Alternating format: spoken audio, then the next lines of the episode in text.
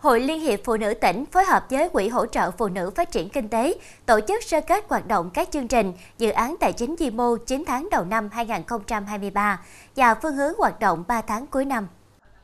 9 tháng đầu năm, các chương trình dự án tài chính vi mô của Quỹ hỗ trợ Phụ nữ phát triển kinh tế Bến Tre tiếp tục được duy trì và phát triển bền vững.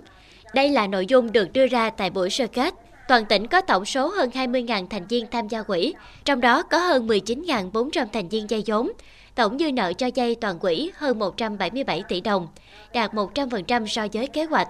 Tỷ lệ nợ xấu được duy trì ở mức thấp, chiếm hơn 0,5%.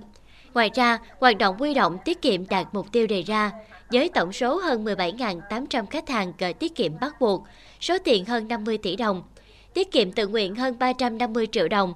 Bên cạnh các hoạt động tín dụng, tiết kiệm, quỹ cũng đã trích số tiền gần 600 triệu đồng, thực hiện các hoạt động thăm hỏi, tặng quà nhân dịp lễ, Tết, góp phần cùng địa phương thực hiện tốt chính sách an sinh xã hội. Quỹ cũng đã kịp thời xây dựng và triển khai gói tín dụng 5 tỷ đồng với lãi suất ưu đãi giảm 12% dành cho những khách hàng nhận giải ngân và nộp gốc lãi qua tài khoản ngân hàng nhằm thực hiện chính sách khuyến khích khách hàng hưởng ứng tham gia chuyển đổi số quốc gia.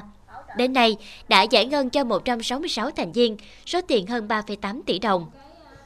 Những tháng cuối năm 2023, Quỹ hỗ trợ phụ nữ phát triển kinh tế sẽ tập trung duy trì các hoạt động tín dụng, tăng trưởng dư nợ cho dây, đồng thời nâng cao chất lượng công tác thẩm định, sàng lọc thành viên tại cơ sở, hạn chế rủi ro tín dụng xảy ra, tiếp tục đẩy mạnh các hoạt động nghiên cứu khoa học, cuộc thi tìm kiếm sáng kiến nhằm nâng cao hoạt động tài chính di mô.